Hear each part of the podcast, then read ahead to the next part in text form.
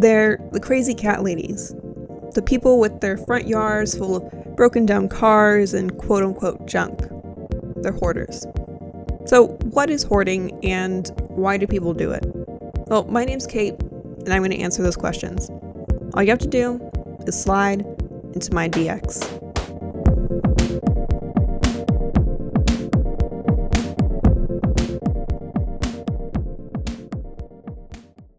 Avid listener and you remember the first episode when I talked about obsessive compulsive disorder and related disorders, the category of obsessive compulsive disorder in the DSM 5 instead of it being under anxiety disorders. And in that, one of the disorders under that, so on the obsessive compulsive spectrum, is hoarding disorder.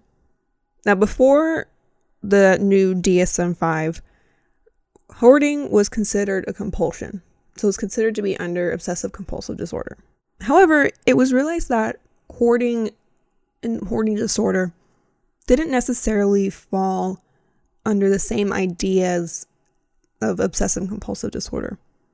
Mainly in that there's no true obsession and compulsion relationship. Now, while there are some similarities between hoarding disorder and obsessive compulsive disorder, the people that put together the DSM 5 realized that there were too many differences for it to be considered actually part of true OCD. While this episode is a bit more of a commentary on the show Hoarders, we first need to understand what hoarding disorder is. So, hoarding disorder is characterized by difficulty discarding or parting with possessions and belongings, regardless of what their actual value is. And so, it's things that other people might be considering them as trash. That and there's a pers- persistent acquisition of objects. Another key marking is that the possessions are accumulated in such large numbers that it fills up their spaces, their cars, houses, offices, to the point where you can't use whatever that is as intended. So you can't really drive your car. Can't live in your house well. Some of the reason why these possessions are accumulated so much and why there's a difficulty in throwing them away is that there's kind of a sentimental value attached, or there's the belief that the item can be used sometime eventually, that there's, oh, I have a use for this, or I'm going to use it. Uh, those are some of the thoughts that someone with hoarding disorder might have. The reason that people hoard can be as a result of environmental learning. So the way they were raised, maybe they, the one of their parents had hoarding disorder, or they were just frugal as a result of uh, generational. So it's been found that people who lived through the Great Depression or other famines were more likely to have the need or want to have more food or provide for their families a lot more food than they ever had because they experienced that trauma of being hungry. In that same way, people that have experienced either homelessness or have been severely financially impacted, where they didn't know if they were always going to be able to eat or didn't have many options of what they could eat, more likely to want to prevent that. And so they hold on to food or they don't want to waste food because they knew what it was like imagining people wasting food when they were so hungry. So, in that sense, one might think that hoarding is a result of OCD. So, is that, that fear, that obsession of not having things. But one of the big differences that comes between hoarding and true obsessive compulsive disorder is that people that experience hoarding don't necessarily see a problem with their behavior. They very much rationalize their thinking and their thought process, saying, well, this item can be used or I need this food. Whereas with obsessive compulsive disorder, there is that oftentimes recognition that the obsessions are irrational and the resulting compulsions are irrational, but there's still the thought that causes the anxiety. Additionally, when people engage in their hoarding behavior, such as buying things, there's almost a sense of joy that comes from it. Whereas when people engage in their obsessive compulsive, their compulsions, they don't enjoy the compulsions. They don't want to do the compulsions. So, with that, people with hoarding disorder don't necessarily go seek treatment themselves. More, it's the family members that encourage them to seek treatment, or their house is getting evicted, or there's a health notice that's coming to it. And so they realize they have to change their behavior in order to be able to keep living a pleasant life. Another difference is that people with hoarding disorder, while they can use CBT as a treatment and that's a treatment option, they don't necessarily respond well to exposure response prevention. And that's because there is no obsession compulsion relationship to get rid of. In the case of OCD, where you can create that disconnect between the obsession and compulsion and reduce that anxiety and fear, it's not exactly the case and able to be done with hoarding disorder. Instead, it's more about understanding the behavior and getting to the root of the behavior and having the person realize more so what they're doing. While OCD and hoarding are separate, it is possible to have hoarding and OCD as comorbid disorders. And that was a bit of my case when I was younger, about 11. I experienced a dramatic increase in thoughts related to hoarding. I wanted to keep things. I felt that I would miss out on something or there's value to them that I would need in the future. And I attached a lot of sentimental values to things that other people would consider trash. And with my own experience, it's kind of ties into the idea of why people with hoarding are ne- necessarily successful with treatment because some people think that you need to just kind of interject yourself into the behavior and get rid of their stuff and the problem will be helped. Kind of the idea behind the show Hoarders that I'm going to be talking about in a second. The problem with that is that it's incredibly distressing to have your possessions that you have sentimental value attached to to be thrown away. So imagine you got a pocket watch from your grandfather. Someone else looks at it and thinks, well, that's trash. They throw it away. You'd be pretty distressed for that to happen. And that's a little bit of the same feeling that people with hoarding disorder experience when other people kind of just try to throw things away. So that was a bit of what happened to me and my own parents, where they didn't necessarily know what was going on with me. They didn't know how to help, and this is the way they saw it best to be helped. With that being said, that my own little uh, interjection in my own experience, that's one piece of advice I have. Uh, not professional advice, but just personal experience advice.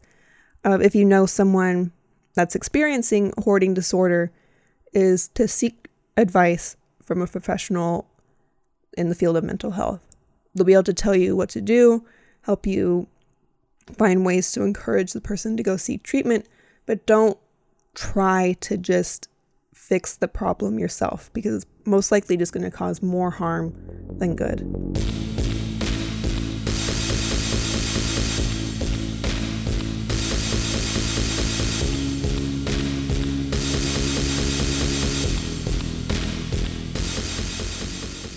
The show Hoarders. The disclaimer to begin with I only watched the first episode, so I don't know if they changed any of the, the way they did things. So this is really just an analysis of the first episode, but I didn't like it. And I'm going to explain why. Um, maybe, yes, I might be a little biased because I have my own experience with hoarding disorder and it's a sensitive thing to me and it's very personal, but honestly, I just felt that the way they did it was not positive. I will also say that yes, it's a reality show, so I don't know if any or at all of it is scripted, so I can't say to that exactly. But episode one. So to start off, I was not exactly thrilled with the dramatization of it. It seemed like a drama movie, like a poorly done drama. And yeah, it was 2009, and so that might have just been the style at the time, but it really was just so overly dramatized. Like the music, the cuts, uh, the coloring, and it all kind of played into the idea that the hoarders and their their homes, everything was just so intense and insane. Um, and yeah, the disorder can be a bit intense, but it just did not look good uh, coming from someone that has experience with hoarding disorder. So the show splits between two different people. The first person is well, actually a family. So it's husband and wife, and they have kids. The wife apparently has compulsive shopping tendencies, and the husband has hoarding tendencies, which, yeah, it's kind of a, a bad combination. They very much play into each other, and that can be kind of detrimental to both of them. So, the main stressor or problem for this family is that their house was been deemed, well, not necessarily deemed unlivable yet. Uh, there's going to be a visit from a health inspector because there were concerns raised about their house, and so they're really worried about losing their kids. So in comes a professional organizer. I tried to do a little bit of research into what a professional organizer was, and I wasn't really certain. Yes, there is training involved. It's not just someone that's, oh, I like organizing, and so I'm going to help other people organize. I mean, obviously, yes, they do enjoy their job, but there's a little bit more into it. Specifically, though, for hoarding and disorders like that, um, there is a little bit of training that's done specifically for that, but the people are not health, uh, mental health professionals. They're not a part of that field.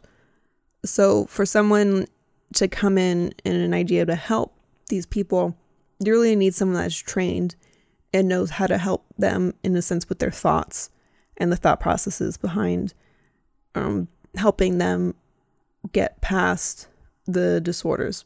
One of the main things that bothered me about uh, this focus on this family was that, and this might have had something to do with maybe the husband's uh, lack of involvement or interest, is that a lot of it focused on the wife, who did not necessarily have hoarding disorder. Yes, she was a compulsive shopper, but her problem, she didn't necessarily have an issue with throwing things away.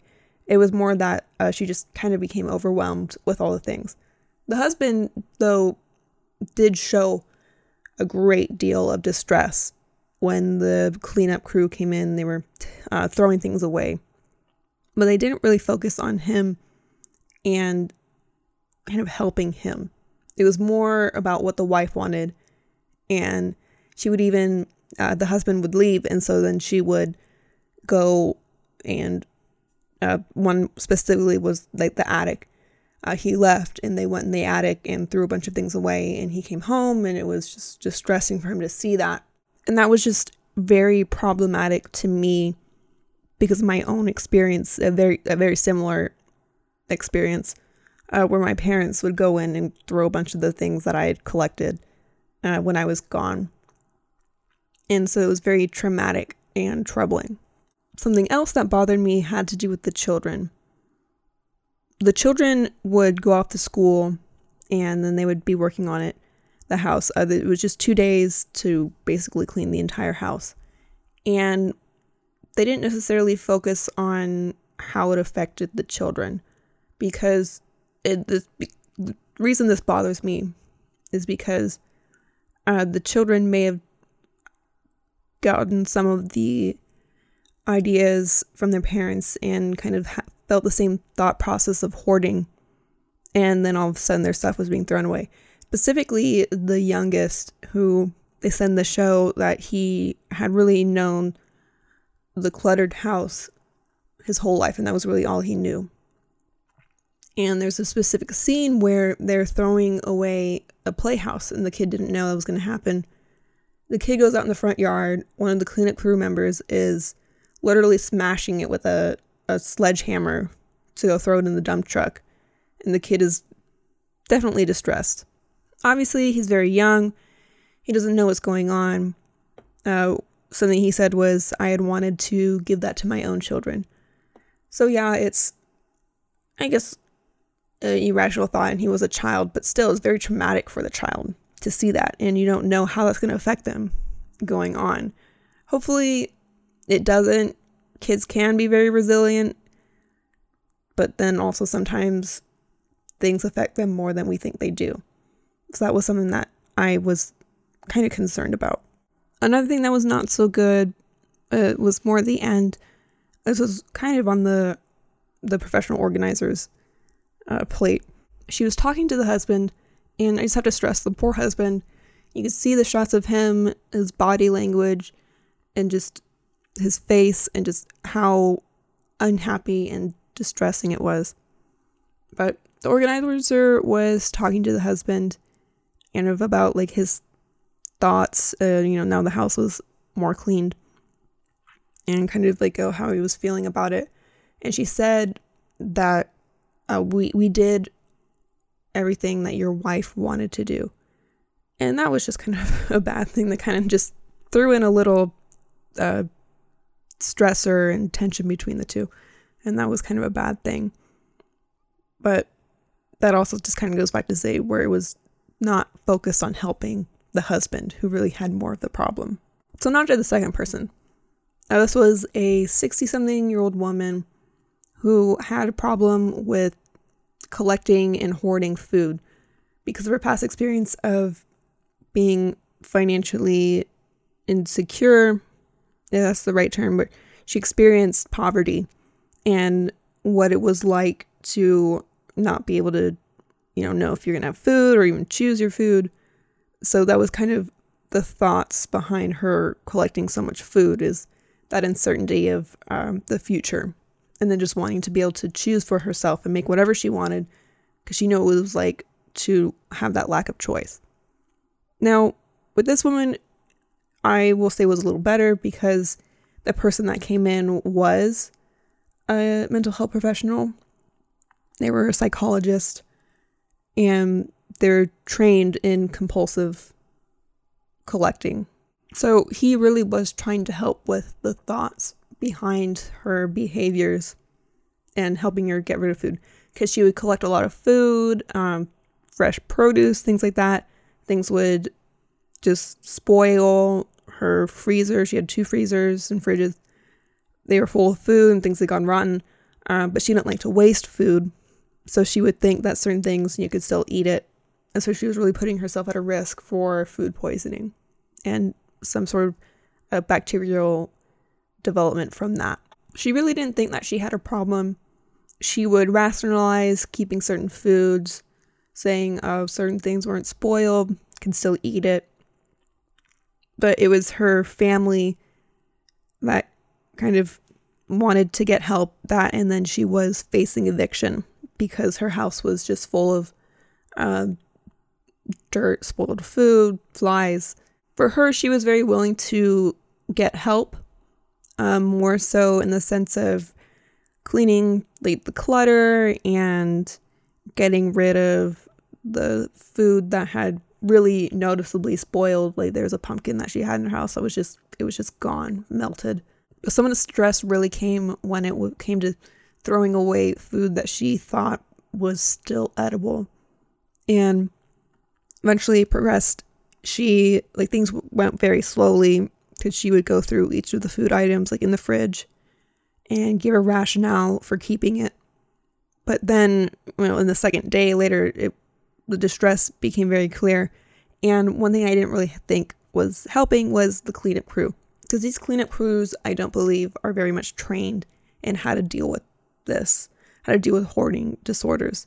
And some of the cutscenes, I don't know if you necessarily heard it, but just the way they were talking about it, it was very insensitive towards the person. Now, I'm by no means a PC person, so I'm not super overly concerned about necessarily insulting it, it's in certain cases, but when you're there to help someone and to kind of laugh about what's going on in in their house, it was not the right place. At the end of the episode, there was a bit of follow up, and it was more just like kind of text on the screen explaining what was going on afterwards. So they'd gone, the husband and wife were going to counseling. The woman was seeking a mental health treatment, the 60 some year old woman. But as much as that, there's really wasn't a lot of follow up. And that was, that's one of the biggest issues I have with the show. Uh, not just that it's kind of publicizing and making money off of people's struggles and their disorders and giving someone and someone finding entertainment from it. That while yes um, in certain cases this can very much help people giving someone two days to just kind of clear out all their stuff very traumatic and distressing. I can't i can't stress it enough how distressing that can be which is one reason why people i said before don't necessarily keep up with treatment is that it's very difficult and distressing and traumatic. So, especially with that husband who things were just being thrown away and not really focusing on his thoughts behind it, giving just two days to try and fix a problem is just not work because cleaning the house is really just addressing the symptom, and that doesn't work. You have to treat the root cause now, the one psychologist was doing that, and they did mention that that you can't just treat the symptom; you have to treat the disorder itself. So that's where one of my issues comes is that it was focusing a lot on just cleaning the house and looking at their their gross collection and not actually helping the person. Now, apparently the show when it was it was revamped by Lifetime it was originally on A&E, uh, but the revamped edition apparently they do focus a little bit more on the healing and helping, but I haven't seen that, so I can't comment on that entirely. This is really just about those first, well, the first episode, and I believe just kind of how it was done to begin with. And lastly, I do just want to say that a lot of this commentary and my opinions on the show, it's not coming from uh, mental health professionals insights. I, I say it again and again that I'm not professional. These, this opinion is more my own personal feelings, given my own personal experience with the disorder, and just kind of more about how I felt about it.